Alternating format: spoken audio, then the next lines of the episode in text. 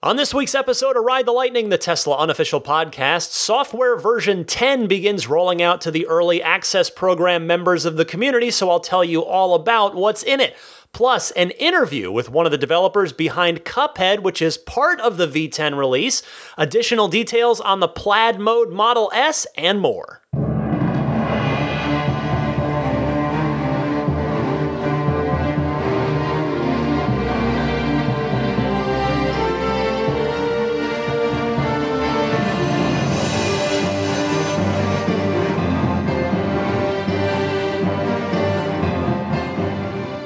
What's happening, friends? Alongside a happily snoozing Daisy the Boxer Puppy, I'm Ryan McCaffrey for episode 216 of Ride the Lightning, the weekly Tesla unofficial podcast for September 22nd, 2019. I'm actually recording, however, on September 19th, uh, late Thursday night. I am recording a bit earlier than usual this week, and that's because my actual birthday is Friday and uh, I've got a date night with my wife. Daughter's heading to a sleepover, which worked out by sheer coincidence. We were just invited randomly.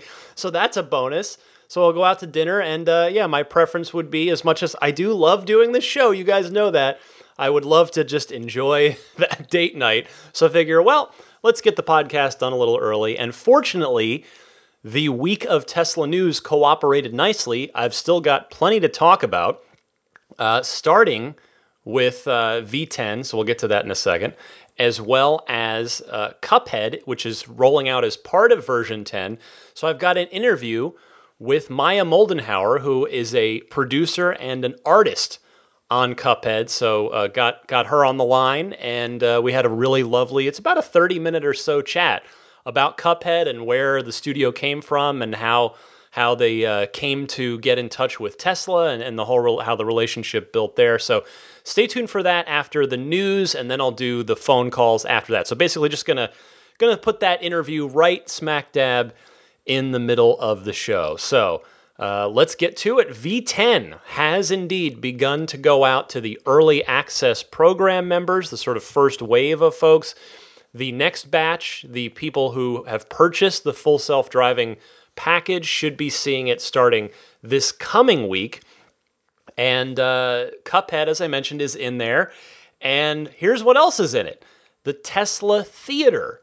Per the description, Tesla Theater lets you watch movies and videos when your car is in park and connected to Wi Fi. To launch the Tesla Theater, tap the new entertainment icon in the application launcher and select the Theater tab.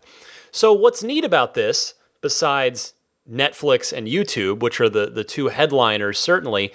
But don't overlook Tesla tutorials. So these are handy videos to help onboard new owners and educate new owners. I have, I'll tell you, I've been hoping to see something like this ever since I first did the end of quarter volunteering uh, down at the Fremont Delivery Hub. Gosh, I guess it was a year ago because it was at the end of Q3 last year. And doing that over the course of uh, a couple of four hour shifts on different days, it became obvious to me, and I had passed the feedback along to the, the delivery managers uh, at the time that, that boy, helping uh, people get oriented, there's just some basic things that, that really could stand to be covered in a, in a sort of more blanket, universal way. An autopilot was a big one, and that there are autopilot tutorials in this um, including the fact that autopilot needs to calibrate before it can actually be used. I had to sort of tell everybody seemed pretty surprised that I that I spoke with back then that oh you mean it won't just work right off the lot here? No it needs about a 30 to 40 mile calibration period. So stuff like that all covered in there basic tutorials really like seeing that.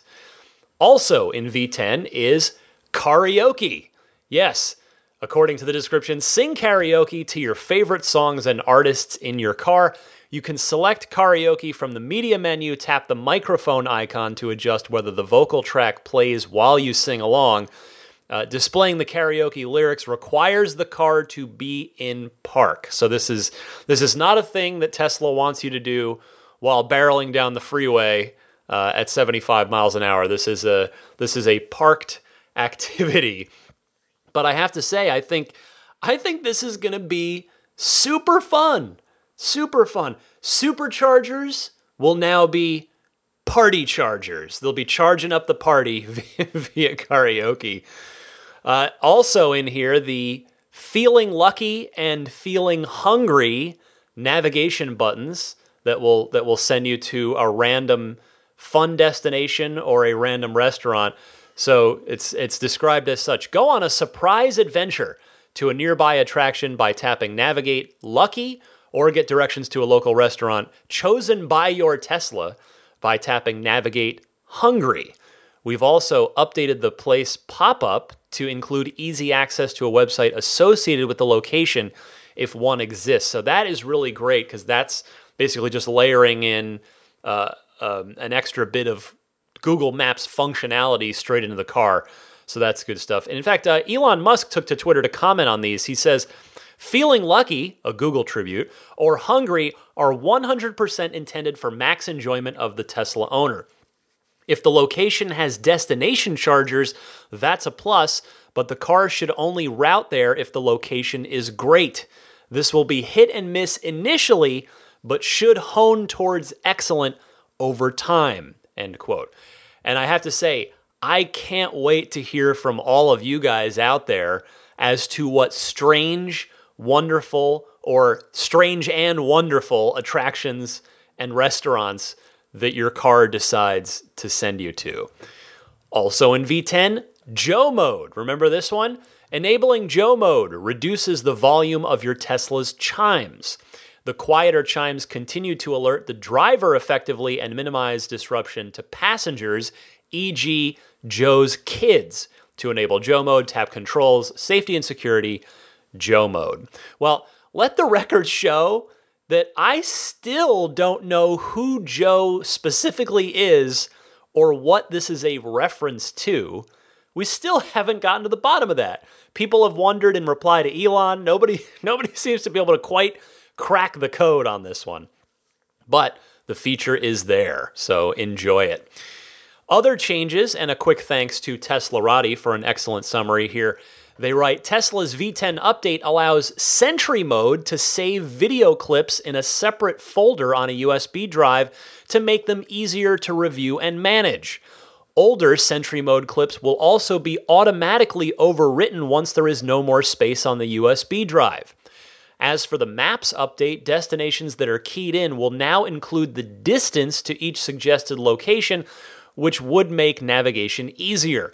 Visualizations have also been revamped with V10, as could be seen in the adjacent lane being highlighted blue and the target car destination being outlined in white during automatic lane changes, and more detailed visuals being included for surrounding vehicles.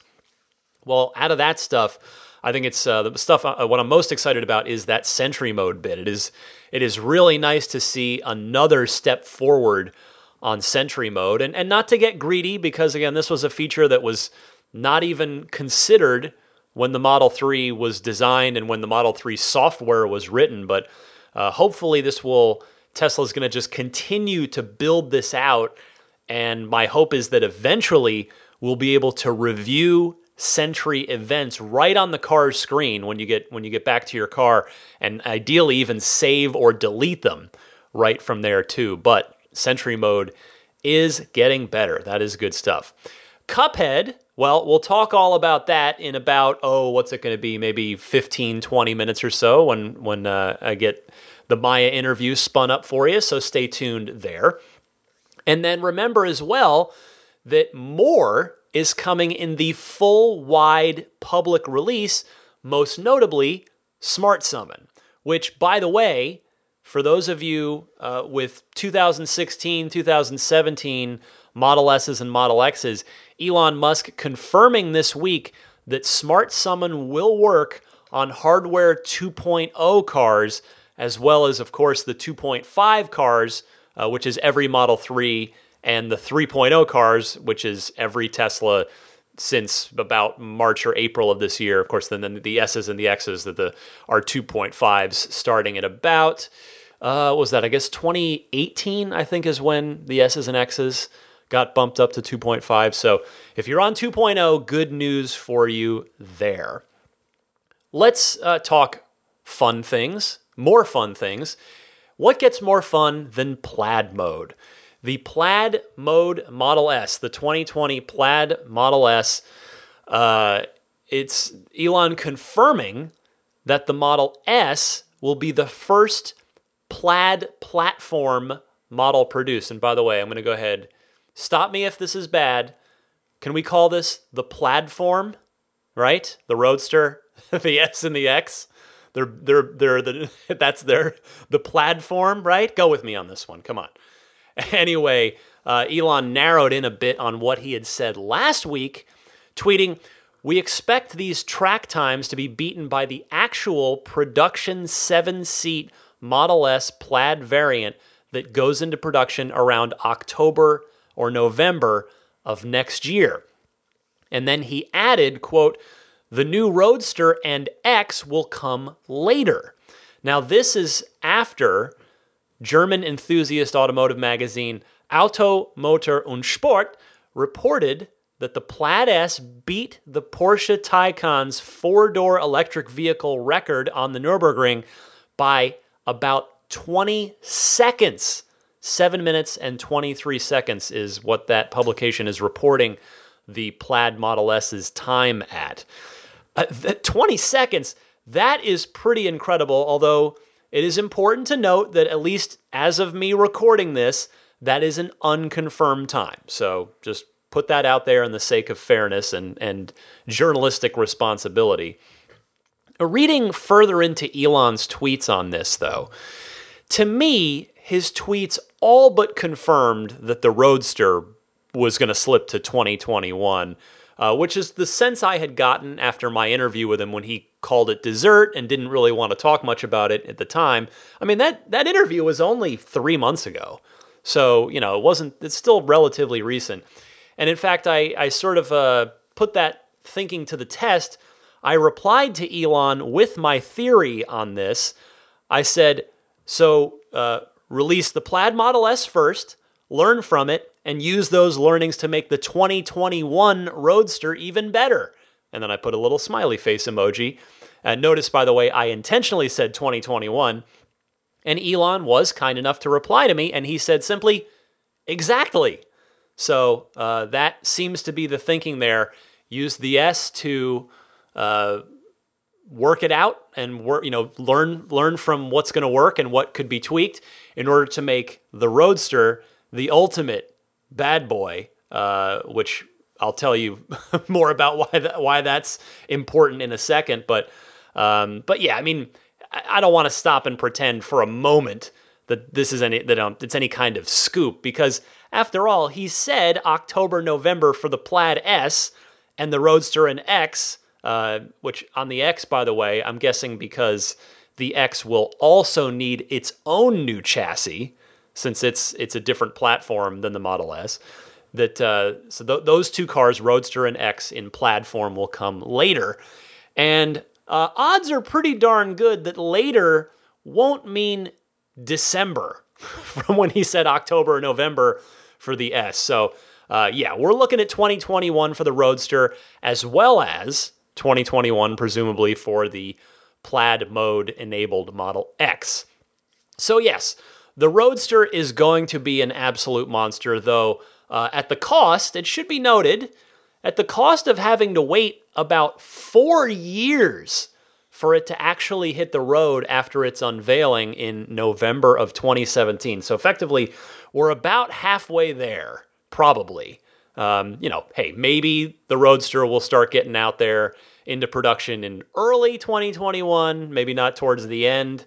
Maybe it'll actually be more like three and a half years, but a pretty good long wait. So, um, but it's probably going to be worth it based on uh, everything Elon is is talking about so far about using you know the S to to learn and make the Roadster better.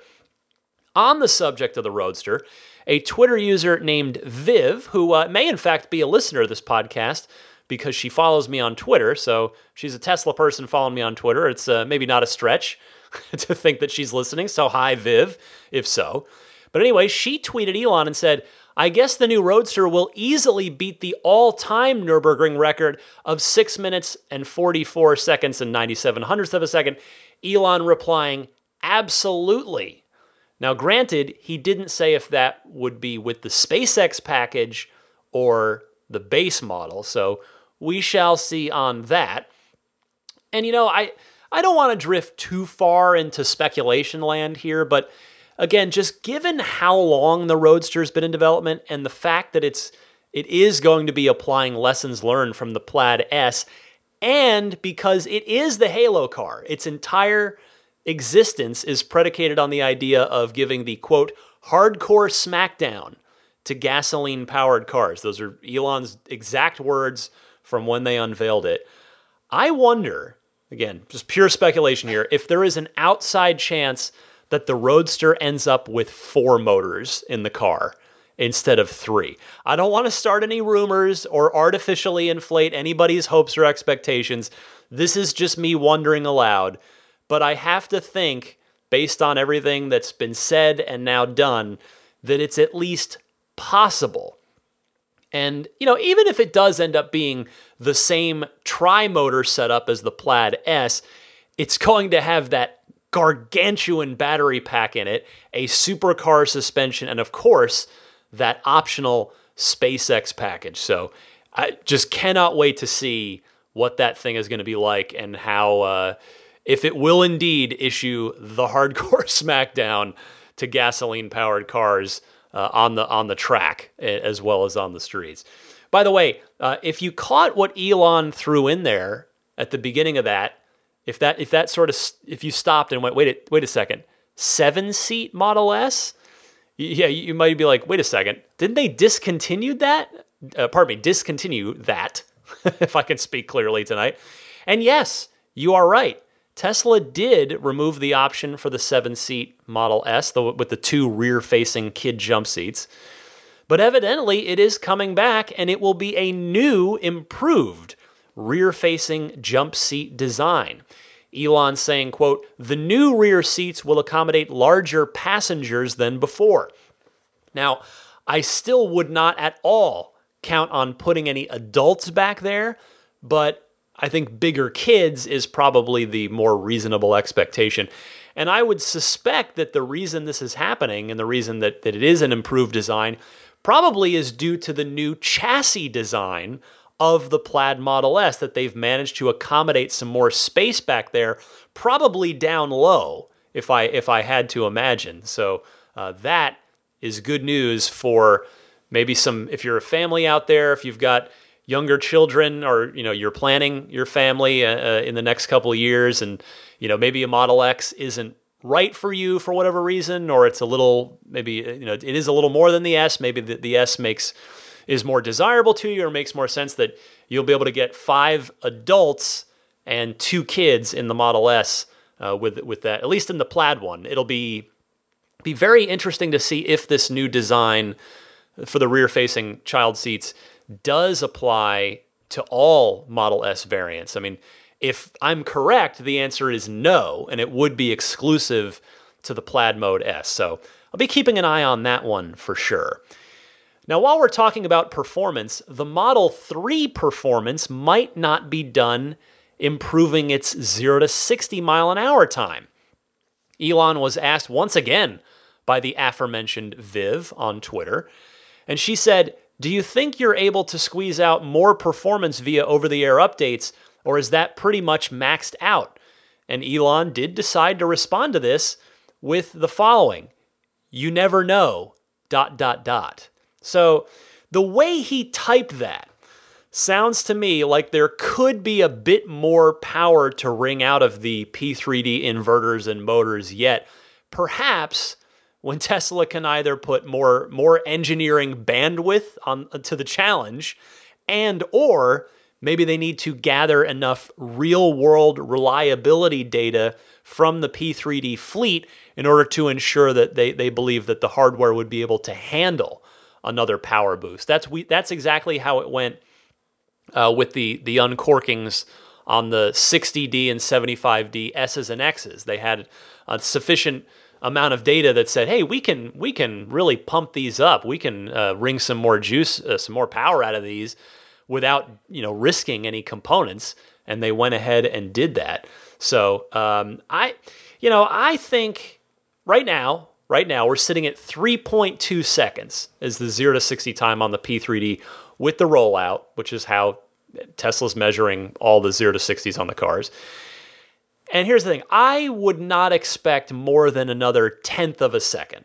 I think that's realistic. You know, in, in the uncorkings that Tesla has done in the past, particularly specifically on the performance model, so the cars that are already tuned for performance, the, the increment of improvement, which again, let me just stop and recognize how amazing and incredible and awesome it is that these over the air performance improvements even happen at all. I mean it's it's just a it's a marvel. It's a, it's just a wonderful just truly fantastic thing. So let that not go unrecognized. But uh, to my point, the when that has happened on the performance model, so the P85 way back in the day, the uh, on the S obviously, the P85D and the Performance Model 3 earlier this year, it has been a tenth of a second basically. Pretty much every time is is where it's gone. The the p85d went from 3.2 to 3.1 the p85 went from actually that one i guess went from 4.4 to 4.2 and then the p3d went from uh, 3.5 to well 3.2 with the ro- the 3.5 wasn't with the rollout. So a kind of an apple orange there. It was 3.3 with the rollout down to 3.2 so it was a tenth on that one. Now some people took this in a way that I very respectfully think is a little bit of a leap from Elon's tweet. And people were saying, oh, well, maybe this means the Model 3 is going to get a ludicrous mode option. Well, I wouldn't I wouldn't quite go that far because Elon was asked a pretty specific and direct question about an over-the-air performance update, and that's what he responded to. So, I'm not not saying a ludicrous Model 3 won't happen with the S and X going to plaid in about, you know, the next year, year and a half or so, but uh, you know, whether that would require new hardware in the Model 3 and thus not be a thing that existing Performance 3 owners could upgrade to or whether Tesla would be able to wring out uh, enough extra juice out of, via a software update to just actually label it ludicrous and just do it that way. I don't know, but I, I think it's it's better to keep your expectations in check. And if those expectations end up being exceeded later by Tesla, then great. But if not, then at least you're not disappointed. Let's do the Musk minute. I know I've already been talking about Elon's tweets, but just to pass along a couple of quick things. Elon saying that those of you on leases will be offered a discount after delivery on the full self driving package should you uh, have chosen it since you won't get the full value out of it for the duration of your lease. And then the other thing, he notes that party mode and camping mode will be coming in version 10.1 of the software. So that is probably something that's uh, reasonably a few months out, if I had to guess. All right, then one more story I've got for you before I get to the Maya Moldenhauer interview. Tesla was strangely missing, strangely absent from a Swedish insurance firm's recently released list of their safest cars for 2019 based on their accident data. And again, a tip of the cap to Teslarati, who writes Every year, Swedish insurance company Folksam releases the results of its annual study on the country's safest cars, a list that was dominated this year by the Toyota RAV4. To determine which vehicles make the cut, Folksam stated that it must be able to analyze actual crash data from an ample number of collisions. Anders Kullgren, Folksam's head of research, explained to news agency Ny Teknik that Tesla's absence in the company's safest vehicles list is due to statistics. Quote, We saw seven accidents with Tesla in this year's material, and that is far too little. They have very many safety systems and high security, which means that they may never be included in our lists if the car's number of accidents is too small. Elon Musk uh, finding uh, an, uh, an excellent amusement in this and a satisfaction, adding as a Twitter reply, Autopilot active crash prevention keeps getting better as we examine every crash for improvement and then upload smarter software. ironically, I hope we're never on the list. So I found that pretty hilarious and also particularly awesome. Uh, and some of the safety features, by the way, that that can just get better over time with software updates. That's another thing that that is just you got to stop and pull back a second. The the paradigm has been shifted so much by Tesla. And those of you, you know, if you if you've got a Tesla now, if, you can understand exactly what I'm talking about. And if you're if you're out there and you don't have one yet and you're you're hoping and planning to get one, you're going to see what I mean because your your normal just changes completely for the better in a Tesla, where suddenly there's all these new possibilities opened up because of the the software updates and the fact that you know this is a very very smart computer on wheels and it can be reprogrammed and improved and and it's it's just amazing so um, but I will say by sheer math I would imagine that Tesla will make this list in Sweden eventually because more and more Teslas will obviously be sold in Sweden. So just by by sheer math, more of them will get into accidents, even with passive, you know, uh, you know, with accident avoidance stuff. But hopefully, if and when they do actually crack the list, it will be as one of the safest cars. I mean, the United States, Europe, and Australia have already all testified to that through their testing uh, thus far. So, good stuff. That's everything I've got for you news wise. Again, if I happen to miss anything on Friday while I'm out uh, out on a date night for my birthday, please accept my apologies, and I will, of course, cover it on next week's show. But for now, stay tuned, and I'm going to come right back with the aforementioned Maya Moldenhauer, producer and artist at Studio MDHR on Cuphead and uh, it was great to speak with her. I recorded this fairly recently in anticipation, knowing that Cuphead was coming. So enjoy this interview. It's about 30 minutes or so, and then stay tuned after that for a bunch of your awesome calls in the Ride the Lightning hotline.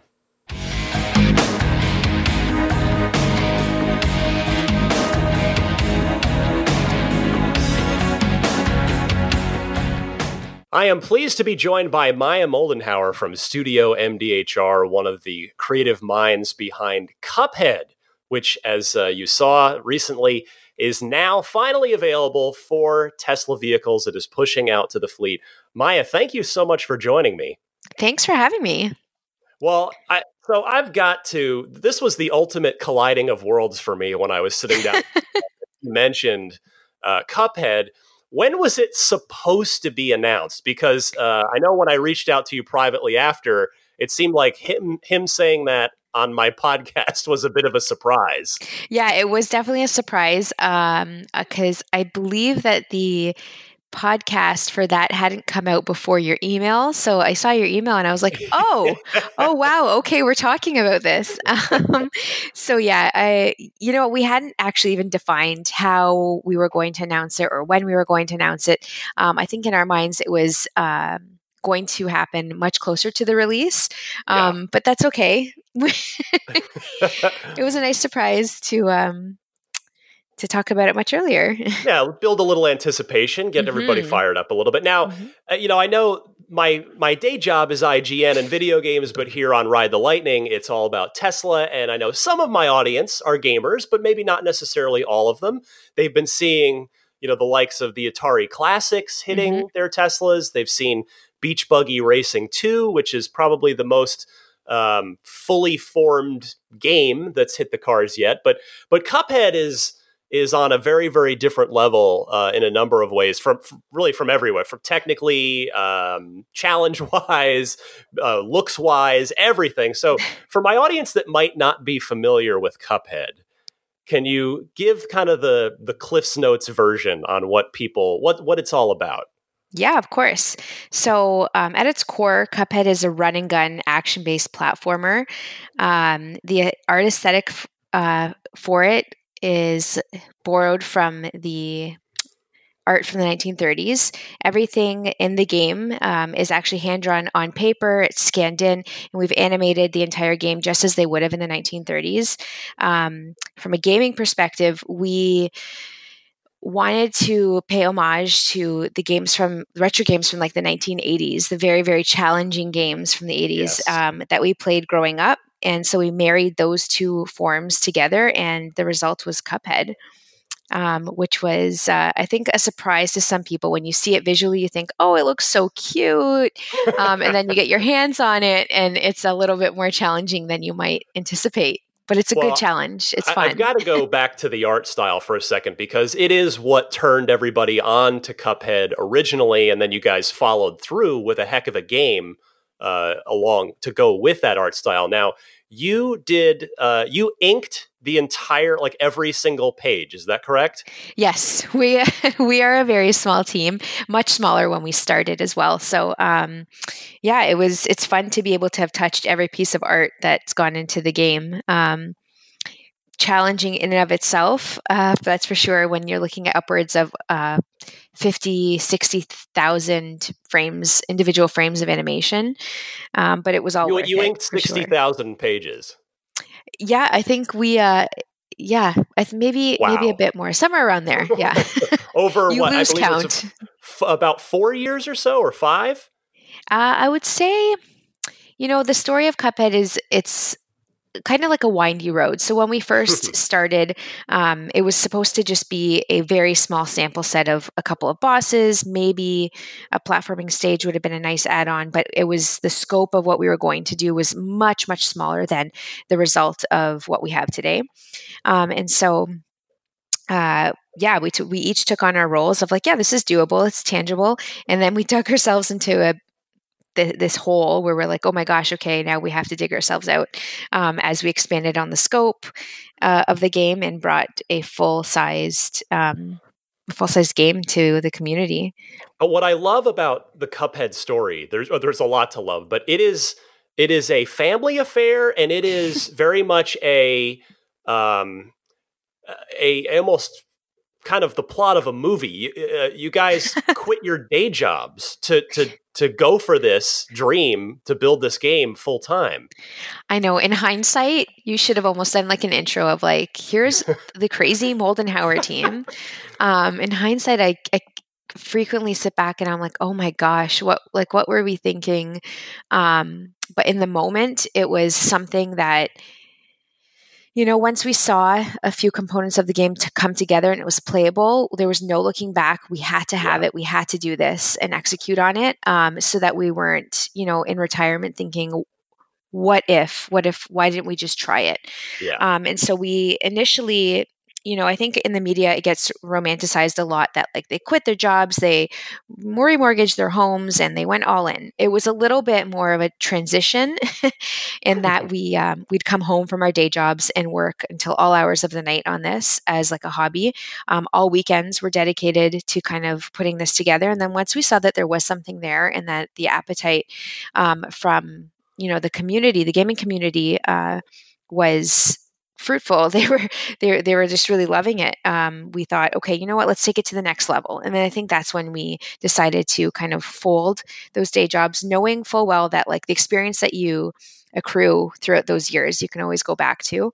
Um, and then the funding was required, so that's when we kind of decided to get creative with um, our savings. and uh, it just kind of all came together, thankfully. And it so it's uh, your husband Chad yes. is, is, on the project. Your and it's Jared is your brother-in-law. Do I have that yes. correct? Yep. Yes. Jared is the lead designer. Uh, and then how how many other Moldenhauers are involved? Ooh, oh gosh, you're testing me now. Um, it's such a great story. I just yeah. So we've got two cousins, Ryan and Tyler, and um, we have our honorary Moldenhauer, which is actually Chris Maddigan, and he is the composer of the music in the game. And actually, I should comment on that. Like, I feel like Tesla drivers should just put the game on just to hear the music, even yes. if they don't want to play it. Have it running so that you can listen to this soundtrack. It is it, it blows my mind. Um, a how tremendous well. jazz score. Uh, mm-hmm. it, is, it is definitely one of the best game soundtracks in recent years. Yeah, um, we we tricked Chris into that as well. we were like, it's just a couple of songs. You can do it. It's okay.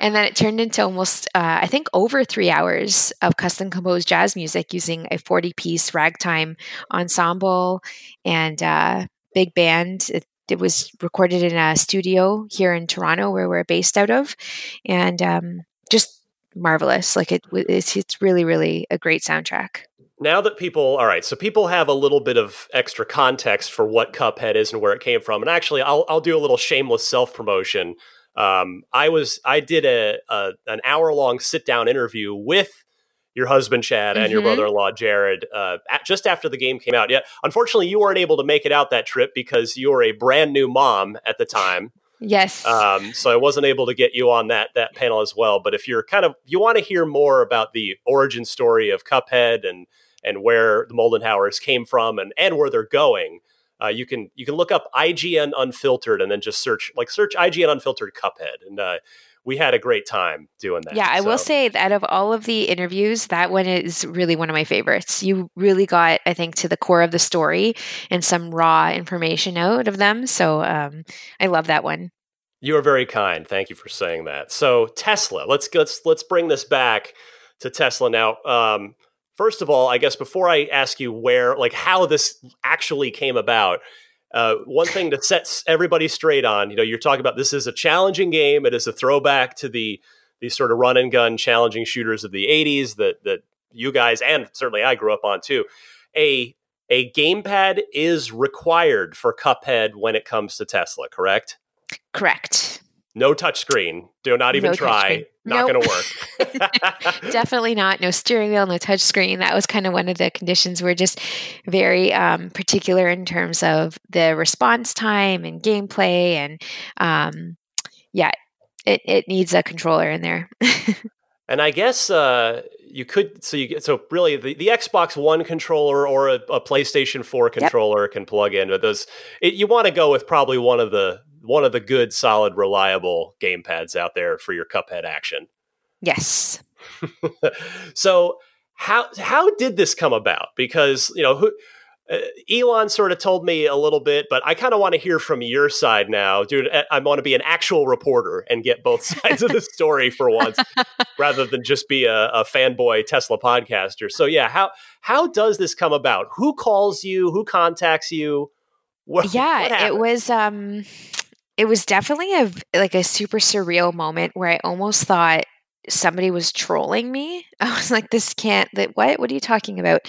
Um, so they actually uh, Tesla had reached out um, just to our general kind of inquiries inbox saying, "Hey, we're very interested in in having a conversation about potentially bringing Cuphead into the fleet of vehicles." Um, and then once we obviously responded and got on the phone um, to talk about this, uh, it was mentioned that uh, Elon and his kids were fans, big fans of the game, and that would they'd be they'd love to have Cuphead in their cars for that reason. And so, I mean, it's not an overly uh, it it just it blows my mind that first of all that he. Uh, I, I just feel like we're, we're such we're an indie team we're such a small team and then to have such like an innovative person kind of knock on your door being like hey great product. Feels like a very humbling and surreal moment. Well, it is worth um, noting that that you guys have now sold over four million copies. So you're being very humble, but uh, you know, but it's you may be an indie team, but you've found a lot of success, and a lot of people know about Cuphead. So Elon is a gamer. We've heard, we've seen him tweet about it, heard him talk yes. about it, and it's. uh it's yeah, it's not a surprise that he found the game. So I guess it pays to be the the boss, right? Because if the if yeah. or the boss's kids, they say, "Hey, we yeah. want to play Cuphead in the car." Somebody on that Tesla team's got to reach out to you guys to make it happen. Yeah, for sure. And you know what? At the time, I had never even sat in a Tesla. To be perfectly honest, I, have seen them on the roads, and I yeah. have always loved them. Like aesthetically, the look of them. It's like that's such a beautiful car. Maybe one day. Um, and so even when we initially got that email, it felt like just such polar opposites. And that Cuphead was created using such traditional art forms from decades ago and tesla's at the forefront of innovation but somehow bringing those two together just worked out brilliantly um, and you know you can't the none of the games are obviously playable when the car is in motion. It's uh, they're intended for you know when you're at the, you're at the supercharger or something like that or you're waiting for somebody um, and cuphead given how it's structured and that the levels are so short. Um, it's a really great game to be able to just pick up the controller, play yes. a couple of levels, or even just one. Um, and there's no need to have to, you know, play for 30, 40 minutes or something to get far. You, they're each about one and a half to two minutes long, uh, based on um, you, you know how well you can is. play it, yeah. so, or five to ten seconds. It depends. I mean, it is fair. It is, I guess, worth pointing out that um, the amount of Cuphead included for free in every uh, capable Tesla, which I guess that's maybe I should detour. Uh, this is, I assume, going to be only available on the uh, newer Teslas with the second generation MCU.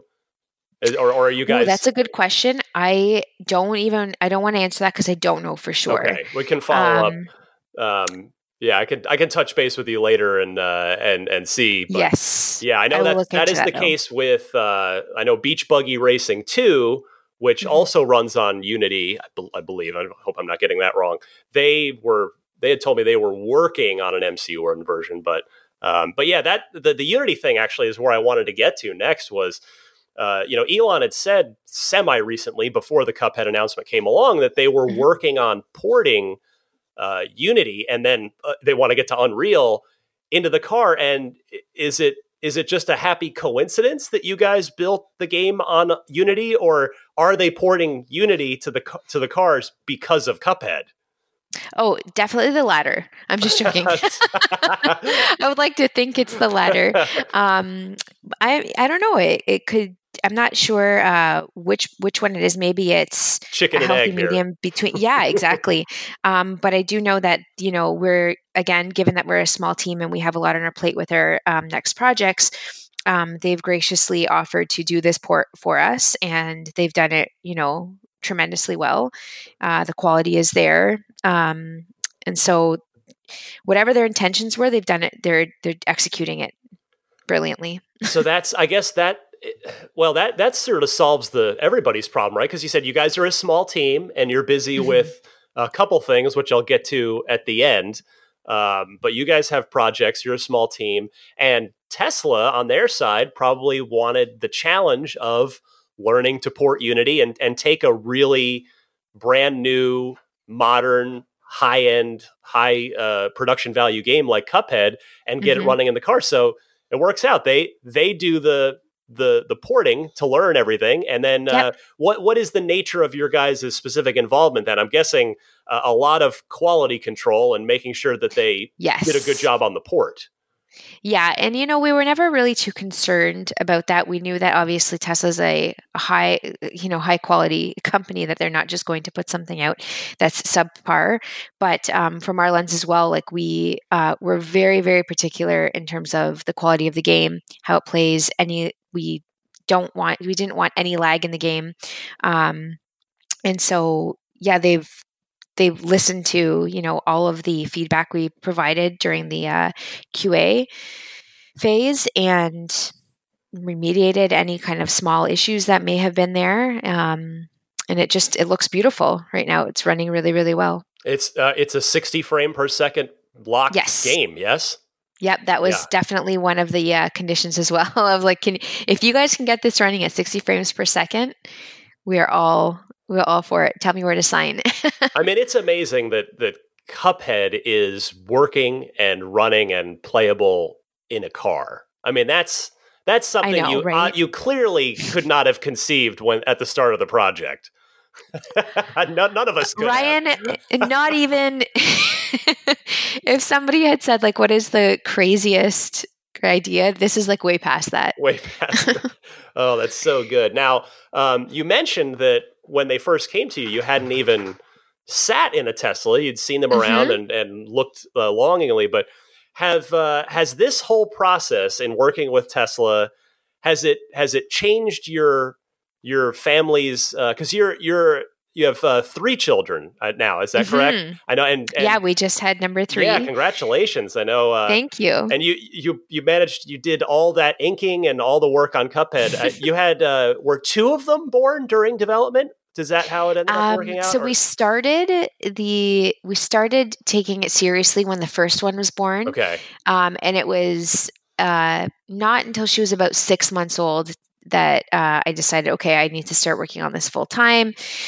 So that's why um, my second, my son Hans, is kind of a blur. I'm just joking. What's your name again? I know.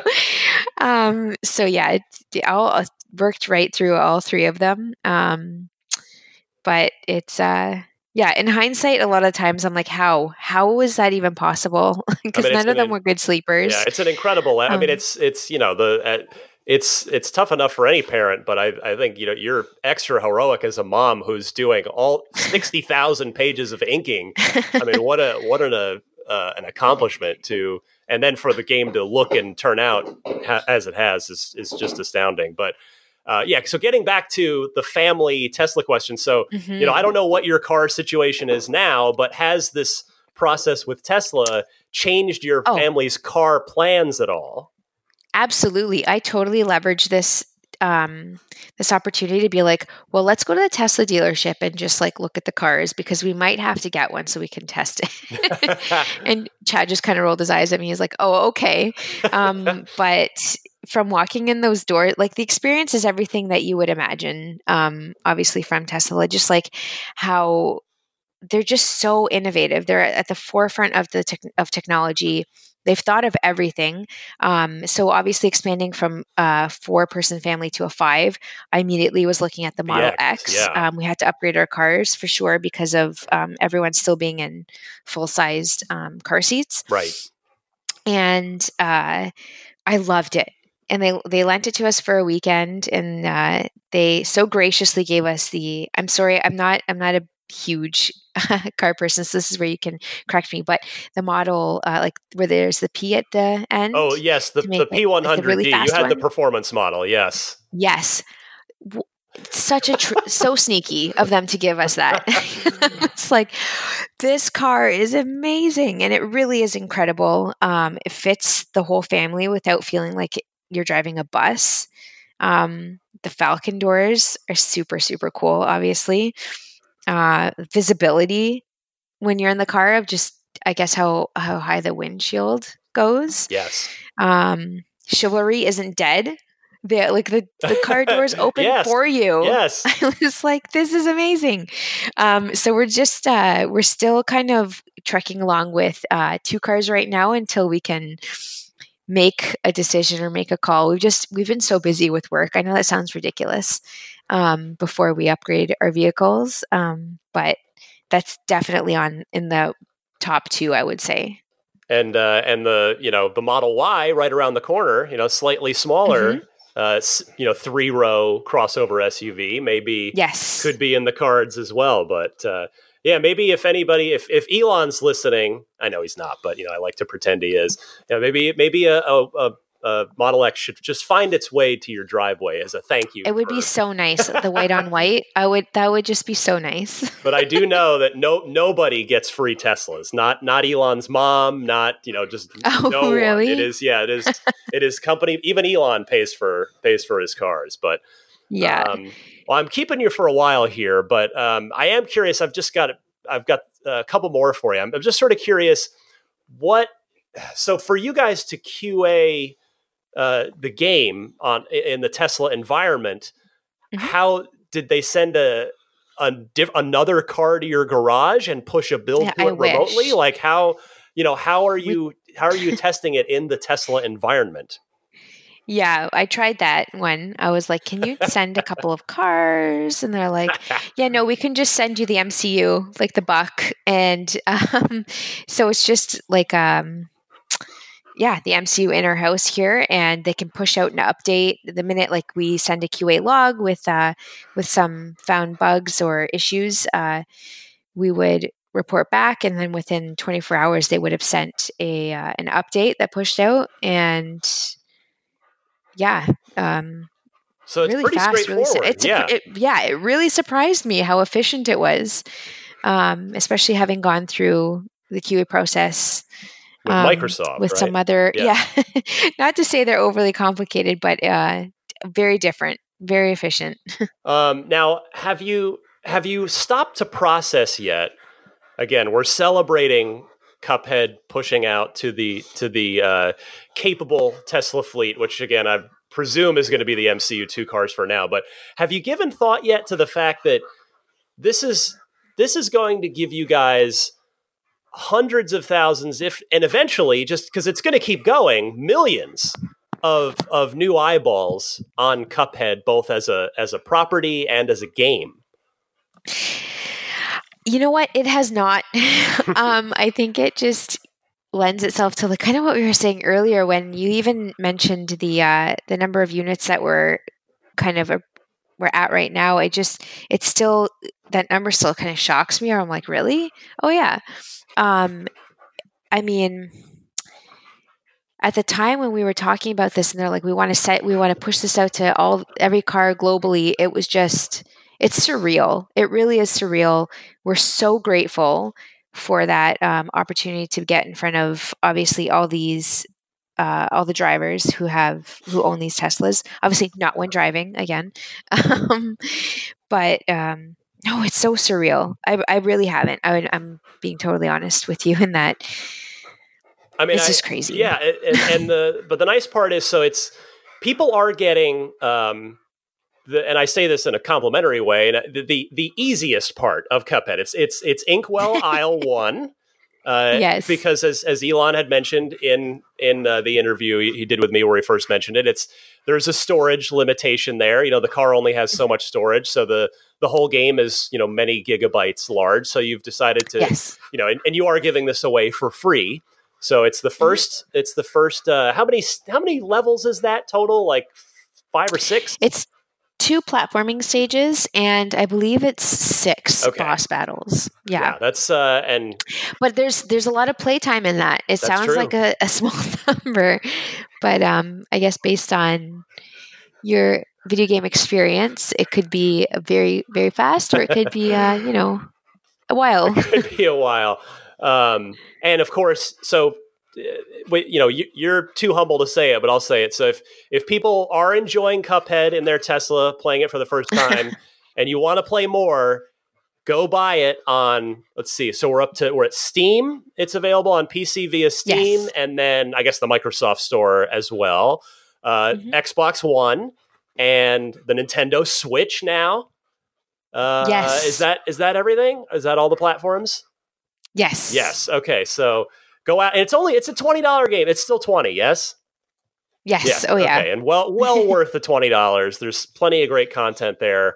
Um, and now, before I let, let me promote a little bit more for you here, um, while while everybody's fired up about about Cuphead now, the you guys have a deal with Netflix, and you're mm-hmm. developing mm-hmm. an animated series for Netflix. I know it's just crazy. I don't know how this happened. Um, yeah, we're very, very excited. Uh, we don't have a date just yet in terms of when that's coming out, but um, it is currently in production and uh, full. Yeah, it's full steam ahead. a lot of really talented people working on it, um, and we're we're really, really excited um, to show people what. Uh, what's being concocted. Now, the the game is a a little dark tonally. That's you know the game is you're making a deal with the devil to uh, to gain your own freedom. Uh, but the the the Netflix series will be the humor. It will be all ages appropriate. Yes. Oh yes, no, of course. Um, even the game itself, I believe, is uh, rated E for everyone. Yeah. Um, and so it's not yeah, when you look at when you really look into it, it's kind of it has that eerie kind of dark backstory, but it's really fun, loving. Um, it's a fun game. And then finally, let's promote uh, coming next year, 2020. So we want people to play Cuphead in your Tesla, go buy it on one of those platforms for 20 bucks, and then more Cuphead sometime next year. You guys have a an expansion coming uh, called yes. The Delicious Last Course in 2020. Mm-hmm. Uh, yeah, it's our DLC. It's really just. Um, there were so many bosses on the cutting room floor that were just too good to give up. We couldn't stop thinking about them. We're like, you know what? We had never really intended on putting together a DLC, but um, we did. We also didn't want to waste these ideas, so we're really excited to put those together. And um, yeah, it's going to be a whole nother uh, Inkwell Isle Excellent. that can uh, that's part of the game. Well, Maya, any uh, before I let you go, any any parting words for the Tesla audience out there, or maybe perhaps even better yet, some tips for them as they uh, play Cuphead for the first time? No tips. No tips. Gotta earn it. yeah, and don't Google it. You've got to earn it. Um, although I will maybe the one tip I do give people um, is the first charm that you should always equip is the extra health Oh charm. yes. just just give yourself the extra health and uh, you should be good to go. But also you know, whoever does end up hearing this and downloading it and experiencing something that we had intended to bring to people in the form of like some form of happiness. We hope that you enjoy it. We're so grateful that you do down if you do download it um, and play it. And yeah, I hope you just have fun with it. That's all it is intended to do is just make people laugh, have fun, and uh, maybe get under your skin a little bit. well, it's keeping with the spirit that Elon Musk always talks about about a Tesla being the most fun thing you can have. So, uh, Maya Mhm. Moldenhauer from Studio MDHR, Cuphead now available for the Tesla fleet. Maya, thank you so much for for taking the time out to uh, talk to me. no, thank you guys. Thanks for having me. All right, we'll talk again soon.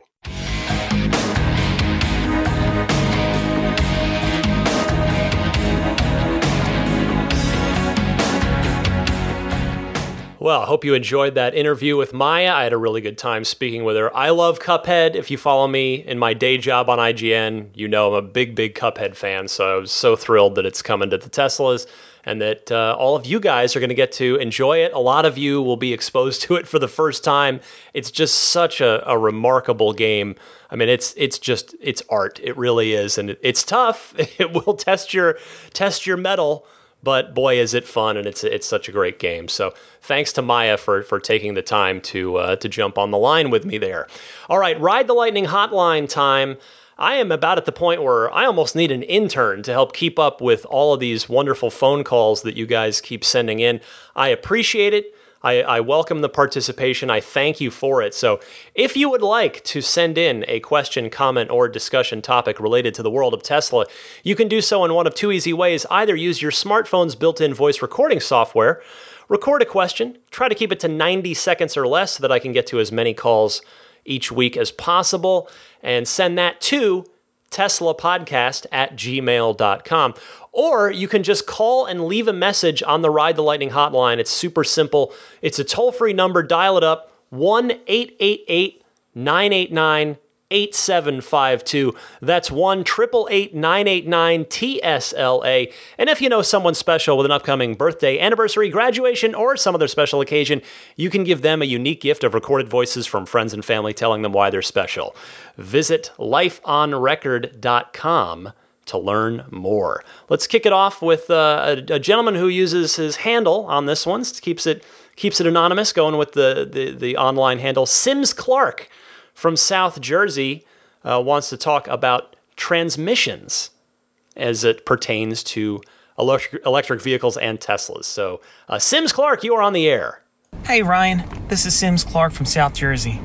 Before I was an electric head, I was a fanatical ice driving motorhead, and virtually every car I owned had a manual transmission. I'm curious if you and the Ride the Lightning community would enjoy the idea of a mode that could be activated similar to track mode, where the car would simulate gear shifts with some software trickery and power delivery. Several CVT transmissions in ICE cars have this ability, and though it's purely simulated, I do appreciate the fact that I can control how the drive feels and simulate shifts with steering wheel controls. I am curious if other Tesla owners would be interested in something like this as a way to be more engaged during enthusiast driving. Also, it makes me wonder if this could bridge the gap for many ICE drivers who feel alienated by the uncommon way in which Teslas pour on the power. And finally, I wonder if this would help combat the argument that some of the automotive press levies against Teslas in that the feel of the drive lacked soul. And while I have you and your audience's ear, how about another enthusiast mode? For all models with dual motors, the driver could manipulate the ratio of power that goes to the front and rear motors. much like ICE vehicles that are equipped with electronically controlled center differentials. I know all these ideas fly in the face of a transmissionless electric vehicle, but as an option that, be, that can be turned on and off, my opinion is it never hurts to have options. I'm excited to hear your thoughts, even if you think I'm completely out of my mind. And finally, I'd like to say, though I do really enjoy your professional work within the gaming industry, I cannot thank you enough and express my appreciation for what you do with this podcast. Please keep it up. You are a beacon of knowledge for veteran and novice Tesla owners alike. Thank you. Very interesting thinking here. Uh, thank you, by the way, for the kind words as well. And by the way, no, uh, I don't think you're completely out of your mind. You may be aware, but maybe not, uh, that Tesla tried a transmission in the original Roadster when they first developed the car and delivered the first few. But the transmissions couldn't handle the power. It just didn't work, and Tesla abandoned it and had to switch, you know, had to retrofit the, the roadsters they'd already built. And they have abandoned it, or they did abandon it, seemingly forever. At least it's been forever so far. But, uh, you know, while I realize too that you're not asking for an actual transmission, I personally can't see Tesla putting time into a simulation like this because I would argue that the most people probably prefer the constant roller coaster like torque pull of the electric motor compared to the shifting transmission of an ICE. And, you know, remember too that if that power is too much for some people, well, there's chill mode that's just right there. In fact, I read plenty of accounts from people online in the community that a lot of folks out there drive around in chill mode all the time, that they prefer that setting. So I do like your outside the box thinking, though. Thanks so much for calling in. Let's stay out east. We'll head up uh, head up to New England. Talk to Eric from Vermont with a reaction to the pedestrian noisemaker sounds going into the new build Teslas. Go ahead, Eric. Hey, uh, Ryan. This is Eric from Vermont. Uh, I'm sure you probably have heard the uh, noisemaker sounds uh, that um, Trevor posted uh, that uh, all EVs are going to be required to have uh, in next year. And you know, I think the the reverse sound is okay, but sort of the white noise forward sound is doesn't seem that creative or anything. And I feel like there's an opportunity for Tesla to maybe uh, maybe even give some choices for for uh, for us folks uh, in our car.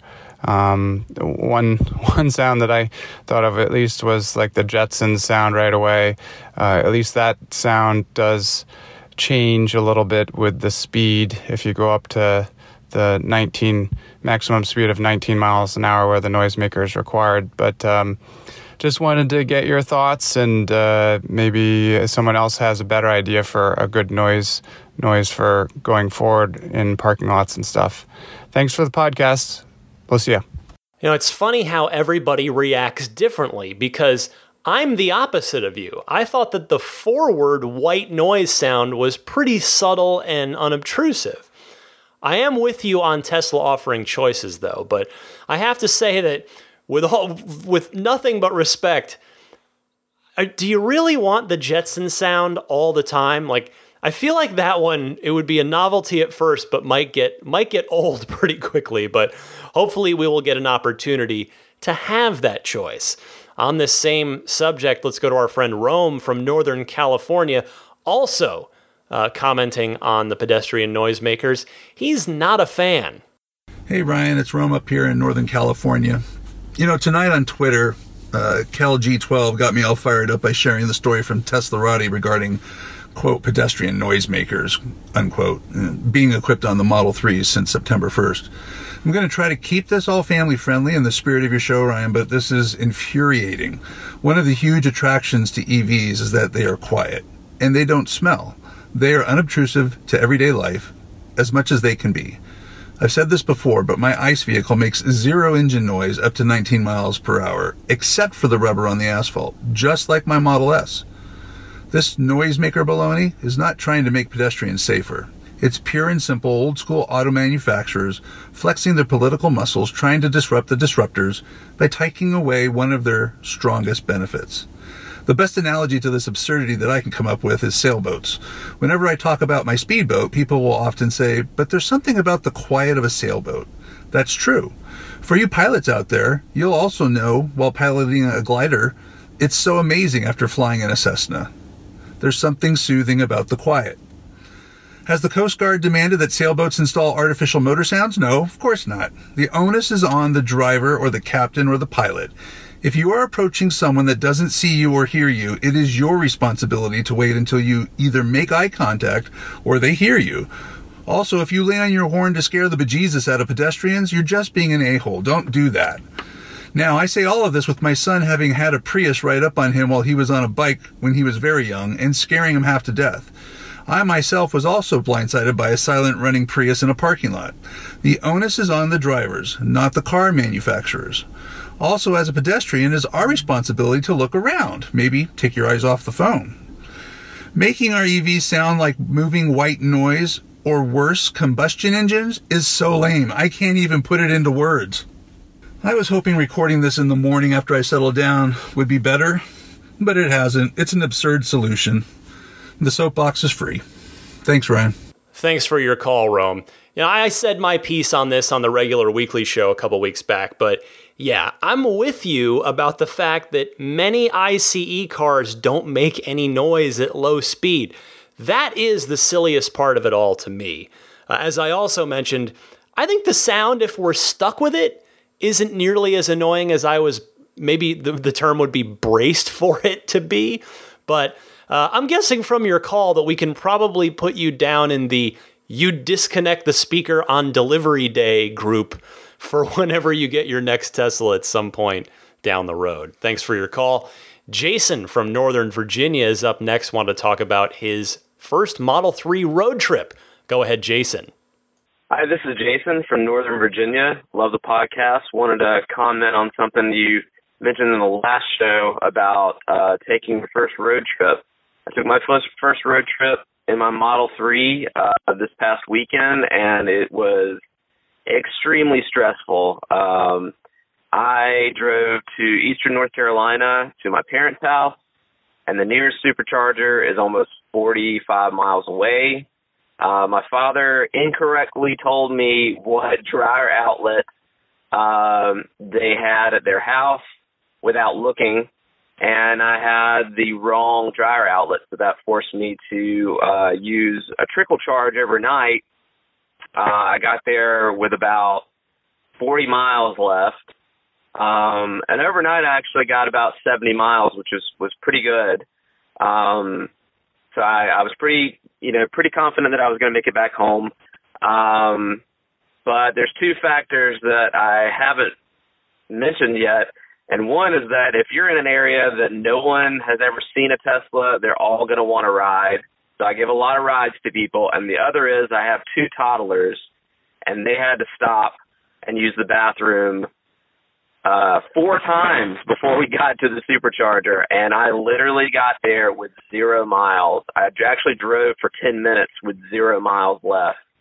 Um, once we got to the supercharger, I stayed uh, extra long time and made it home uh, about two and a half hours later than I normally do with a gas powered car but I think in the future uh, we'll plan better at our charging stops, and I'll buy the right charging uh, adapter for my parents' house.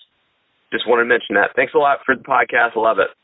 Thanks for sharing that, Jason. I'm so glad that you made it. Zero miles left. That indeed would have been super stressful. I'd have been I'd have been losing it at that point. The good news is that an experience like that really only happens once, right? Because now you know, and you learned about the dryer plug and what the EV road trip experience is like. So, yes, it's a learning curve, but that should be the worst it'll ever be for you. That's the, I think, the optimistic way to look at it.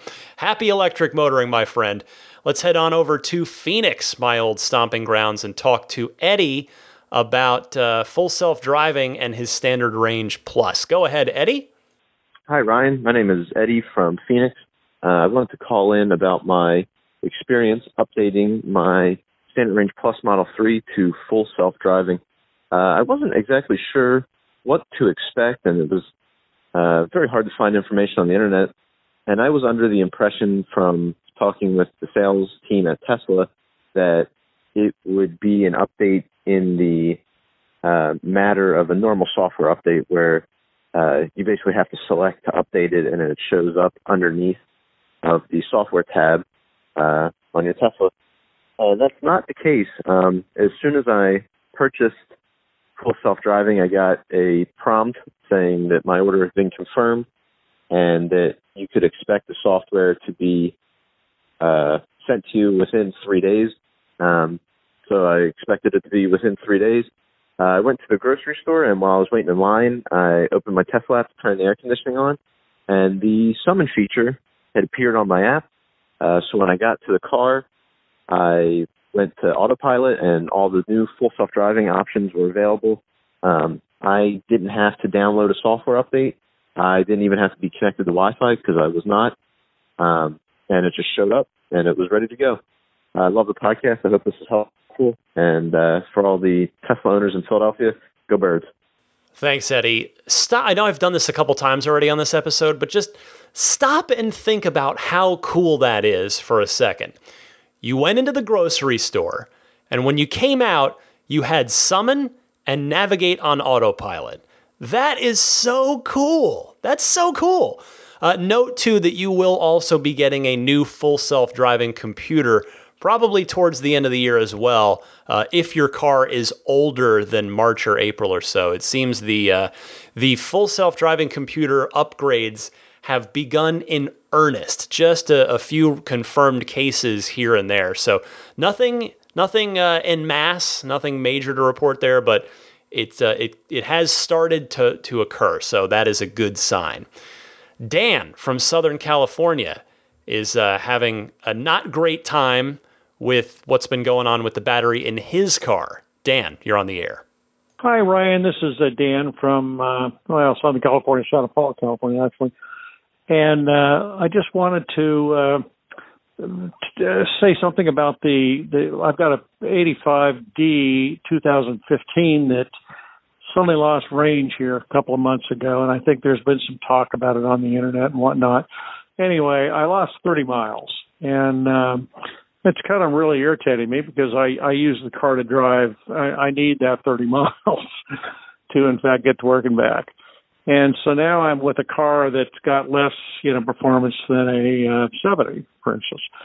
So anyway, I'm I hate to join this lawsuit against Tesla because I've I've been the biggest supporter of Tesla in the world. Uh, uh, no one's talked Tesla up more than I have. And uh, you know, bottom line, now I've got a car that, that and, and I've I've called the service center and they say, oh, it's normal, you know, range degradation. Well, we know that's a lie. It's just not. You know, they they've already said, you know, in their bulletin that they they have changed the uh, algorithms about charging and uh, and the amount of uh, power the, the the car will produce. So anyway, I just wanted to get your your uh, take on it. And I, I don't mean to belittle Tesla at all because I love the car, but uh, I am kind of you know I'm I, I'm kind of in a bad spot now because I can't use the car to go to work anymore. Anyway, love to hear it, and I love your podcast. So you keep it going, and uh, we'll uh, we'll keep supporting you. Thanks, thanks, uh, Ryan. Take care. Dan, I feel your pain through the phone. I really do. I mean, that is just a really tough spot to be in. And here's my opinion on it uh, I don't blame you for joining the class action lawsuit. I'm not saying you're right and Tesla's wrong or vice versa, but you know, Tesla does need to be held accountable. And if there's a dispute about whether or not they have an obligation to address this for affected customers, then that's exactly what our court system is supposed to do is rule on these kinds of disputes. So I, I just hope that no matter how the lawsuit shakes out, should it in fact end up proceeding to court and not be settled, I just hope that you and your fellow affected customers are taken care of in a fair way. You know, regardless of sort of what form that takes and what shape that takes, I just hope you are uh, you are taken care of in a way that's that's fair and just. You know, I, I don't I don't want to see Tesla harmed, but I want to see you taken care of. I mean, it's you and, and other people affected by this. So we'll see what happens with this. I wish you the best. Vince from Connecticut uh, has a seatbelt question as it pertains to the white interior cars. Go ahead, Vince. Hey, Ryan. Vince from Connecticut here. I'm responding to your problem with your black seatbelts and the white interior. Do you have any idea why Tesla isn't using white seatbelts in the white interior instead? There's certainly no requirement for seatbelts to be black, and it would make the car look so much cooler if those seatbelts just kind of disappeared in white. Your thoughts? Vince, I am with you. I'd love to see it, provided the color match was close enough. But I believe the answer to your question is the same reason that the white interior has the same uh, light colored headliner that the black interior Model 3s also have, and that is cost and simplicity. By using the same seat belts and headliner, to stick with that example, in every single Model 3 instead of just you know half of them or whatever percentage of them, it allows Tesla to lower their costs and minimize complexity and ultimately get more more cars made in, on a quicker basis. So that's my thinking on it anyway. Thank you so much for your call. Casey from Tacoma uh, wants to ask about a, a long dormant feature that had been brought up a while back. Casey, you're on the air. Hi, Ryan. This is Casey from Tacoma. I've been a listener since episode 200, and I really love the podcast. I really enjoy the objective and positive perspective that you bring every week. Um, I've been driving my Model 3 for just over a year now. Perhaps coincidentally, I think it's been the best life uh, year of my life so far, and the car has certainly contributed to it. But my question uh, today is about fade mode. Elon mentioned this feature back in September 6, 2018, as part of a release for version 9, so that was just over a year ago. Um, for me, it's been the most anticipated feature uh, because it's just been such a joy to cruise at night when really it's just you and the road out there. Uh, that experience that really only the Model 3 can offer. Um, I was just curious if you know anything more than the internet does, or perhaps you might be able to get something out of Tesla since you do a good job of getting their ear. So thanks so much. Take care. Love the pod. Uh, bye bye. I have to confess, Casey, that I hadn't thought about that in quite some time until your call. You are referring, for those not familiar, to a mode that would fade out most of the Model 3 screen, and the S and the X2, except the speed, uh, and then you'd tap to turn it back on so that you don't have a bright screen on, say, while you're cruising at night. Even the even the dark mode version, you know, the, the black where it goes into the night mode, the black uh, screen. So if my take on it at this point is if it's not part of version 10, which it doesn't appear to be, then we should probably assume that it's been scratched off of the feature list. Probably for some good reason.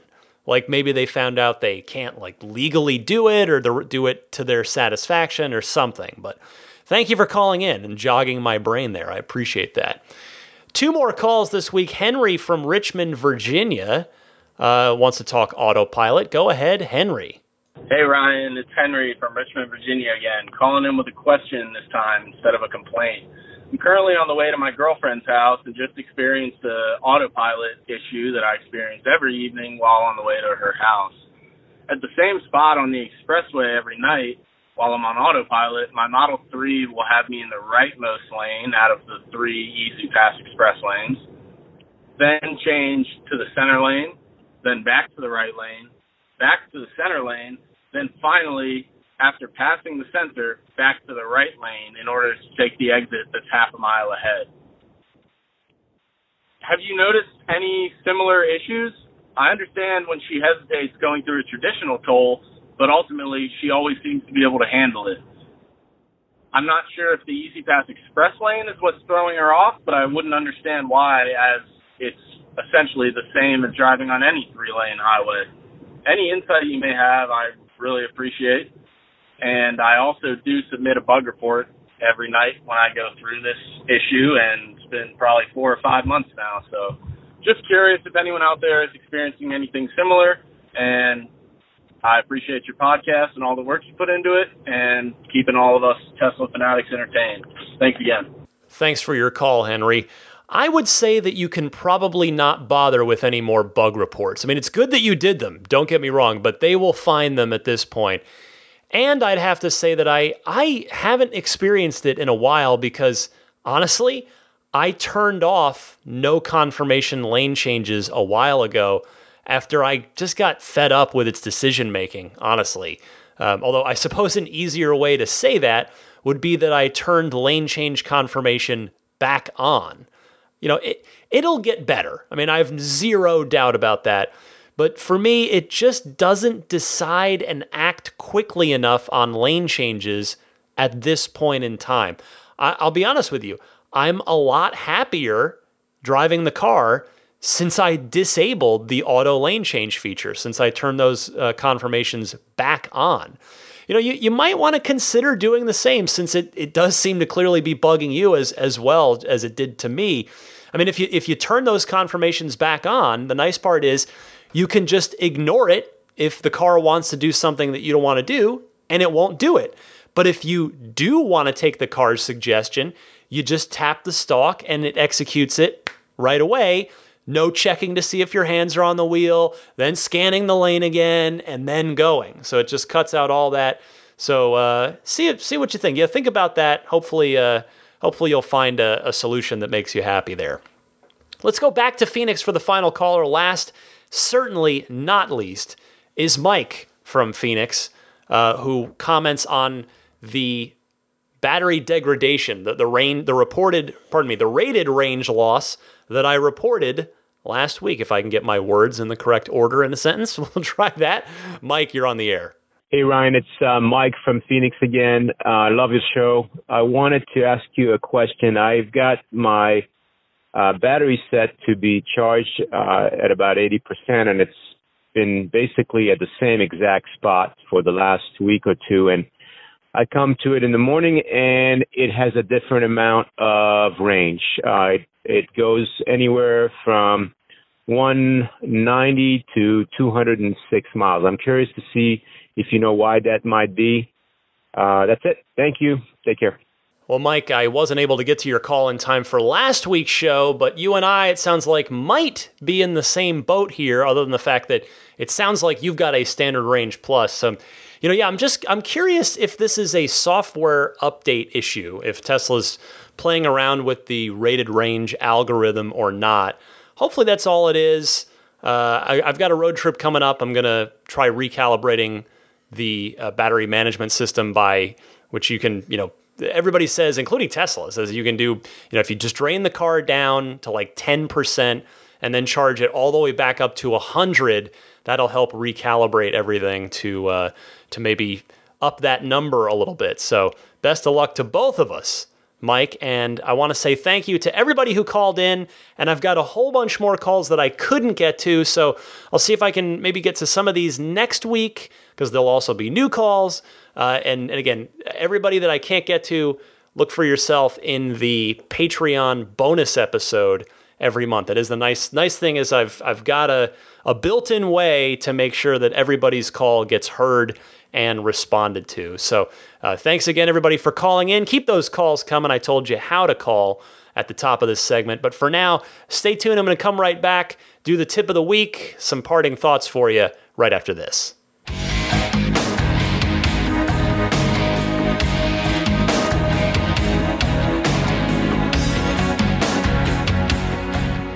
Well, as for the spirit of adventure, I think I might take a little birthday weekend cruise in the car this weekend.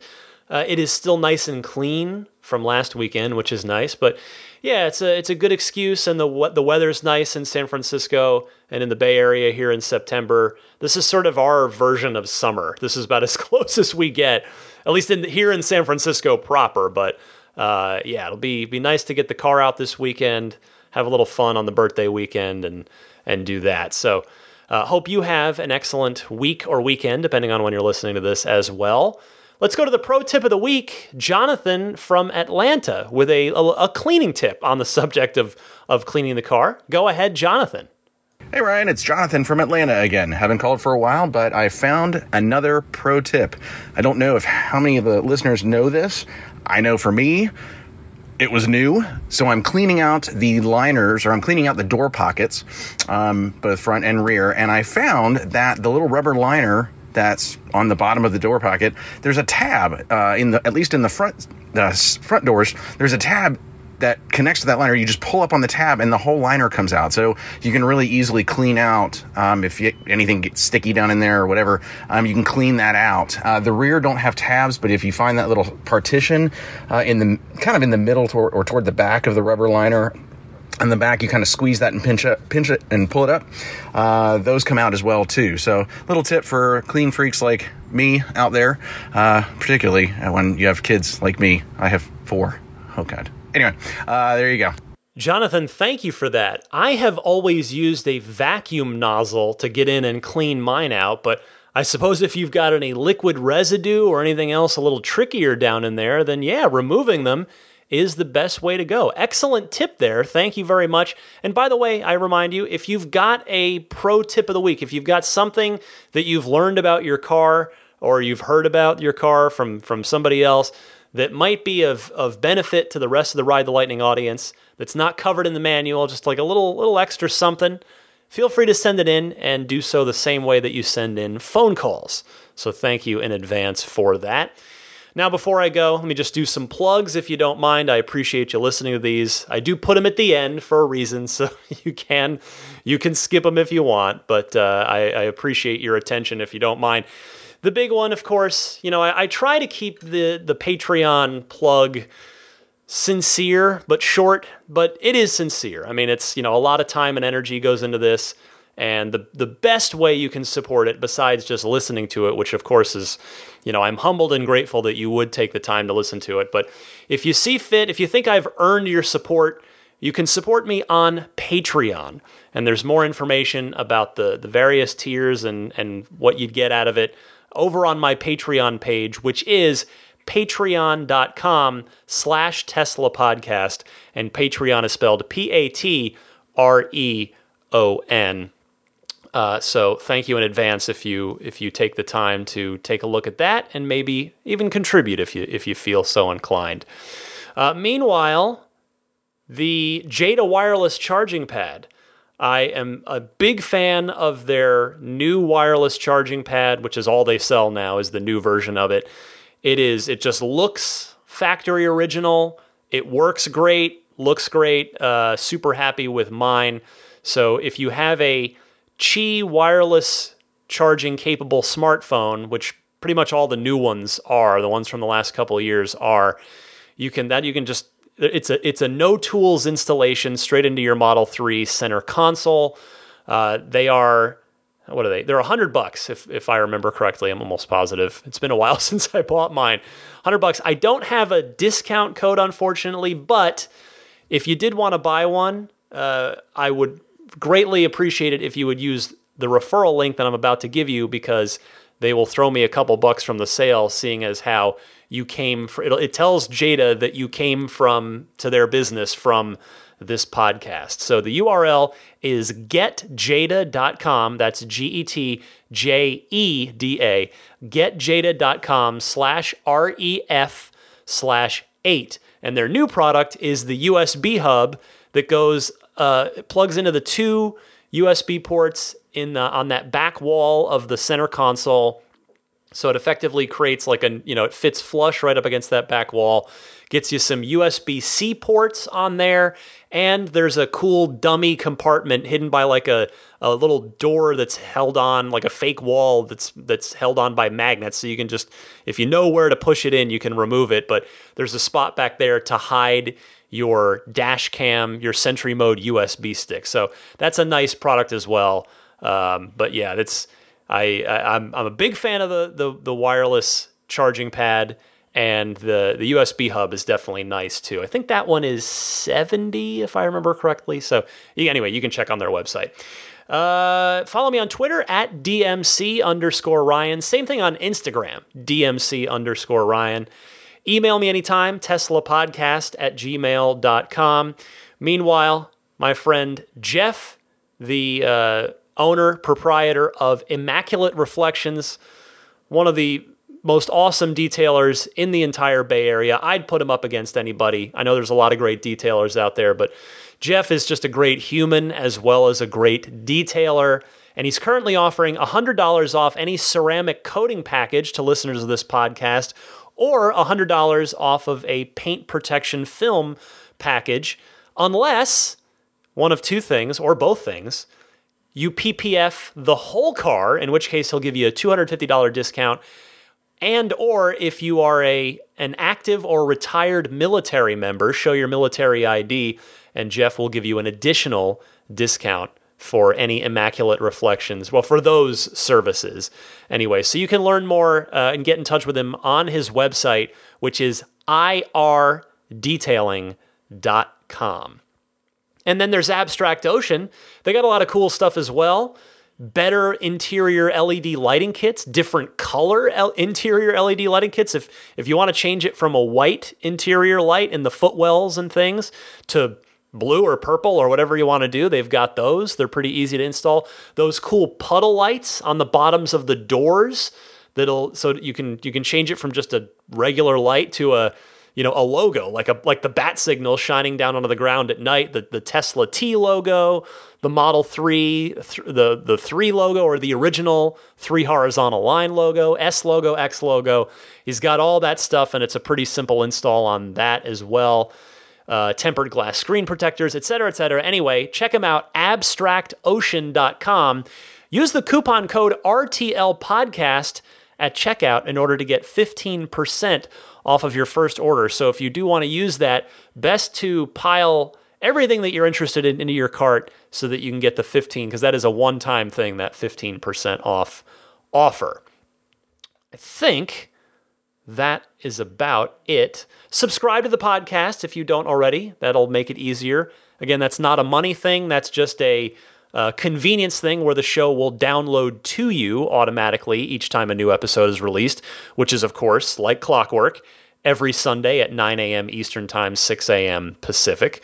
You can subscribe on any of the major podcast services iTunes, uh, Google Podcasts, Stitcher, TuneIn, which remember, TuneIn is in your Tesla. Yes, you can get this podcast right in your Tesla. I'm also on Spotify just the audio syndication to YouTube. There's no video on YouTube, but the show, you can listen to it there if you so choose. And uh, yes, that just leaves, as always, thanking the wonderful Patreon producers, the kind folks at the producer tier. This is the uh, the one of the perks they get is they get their shout out each and every week, which I am more than happy to do because these are all very kind, very generous people for supporting me uh, the way they do. So thank you, Pete White. Wolfgang Obergen, George Cassiopo, David Brander, Jonathan Wales, Alexi Heft, Logan Willis, Michael Lester, Robert Miracle, Jason Chalukas, Joe Edgel, Tim Hyde, Lars Hoffman, Lawton from Chicago, Peter Chalet, Rome Strack, David Vakil, Ulrich Lassa, Luke A., Eric Randolph, David Nondahl, Gabriel Salays, Jerry and Mary Smith, Brian Hope, Bill Royko, Lyle Austin, Joel Sapp, Dory and Steve Guberman, Luxendary.com, Michael Waddle, Daniel Grummer, Josh, Jeremy Harris, Tesla Owners Taiwan, Jeremy, Rob Brewer, Ron Lee, Larry Lynch, Chris Konesnik, John Cody, Matthew Wright, Aaron Appleby, Charlie Gillespie, Kaz Barnes, Neil Weaver, David Perella, Sunil Joseph, and Dennis Peak. Thank you all very, very much for your continued support. It makes a huge difference in my life, and that is not in any way uh, uh, a you know that's as sincere as it gets. It really, I really mean that. So thank you all so much for a now snoring Daisy the Boxer Puppy. Some co-host you are over there. she looks like she's happily dreaming, but I'm going to do the same here in a few minutes. It's getting late here in San Francisco. Um, so thank you all so much for giving me the time every week. I know this was an hour and a half show, maybe even a little longer. But hopefully you enjoyed the Maja Moldenhauer interview. I like doing that stuff. I interview people a lot on my uh, on my day job at my day job at IGN. I actually have an entire interview show that airs once a month with game developers. And yeah, it's just it's a thing I enjoy. I enjoy talking to people. So uh, I hope you enjoyed that segment. I'm always open to your feedback. If you liked it, didn't like it, let me know. All good. Um, just try to be constructive. That's all I ask. So, happy electric motoring, my friends, and I will see you back here next week.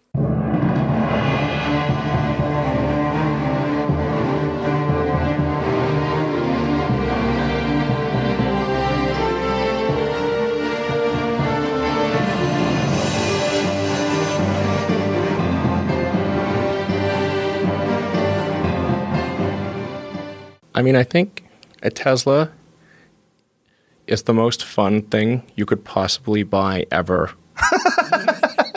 That's what it's meant to be. Well, our goal is to make it's it's not exactly a car. It's actually a thing to maximize enjoyment. Mm. Make it's maximum fun.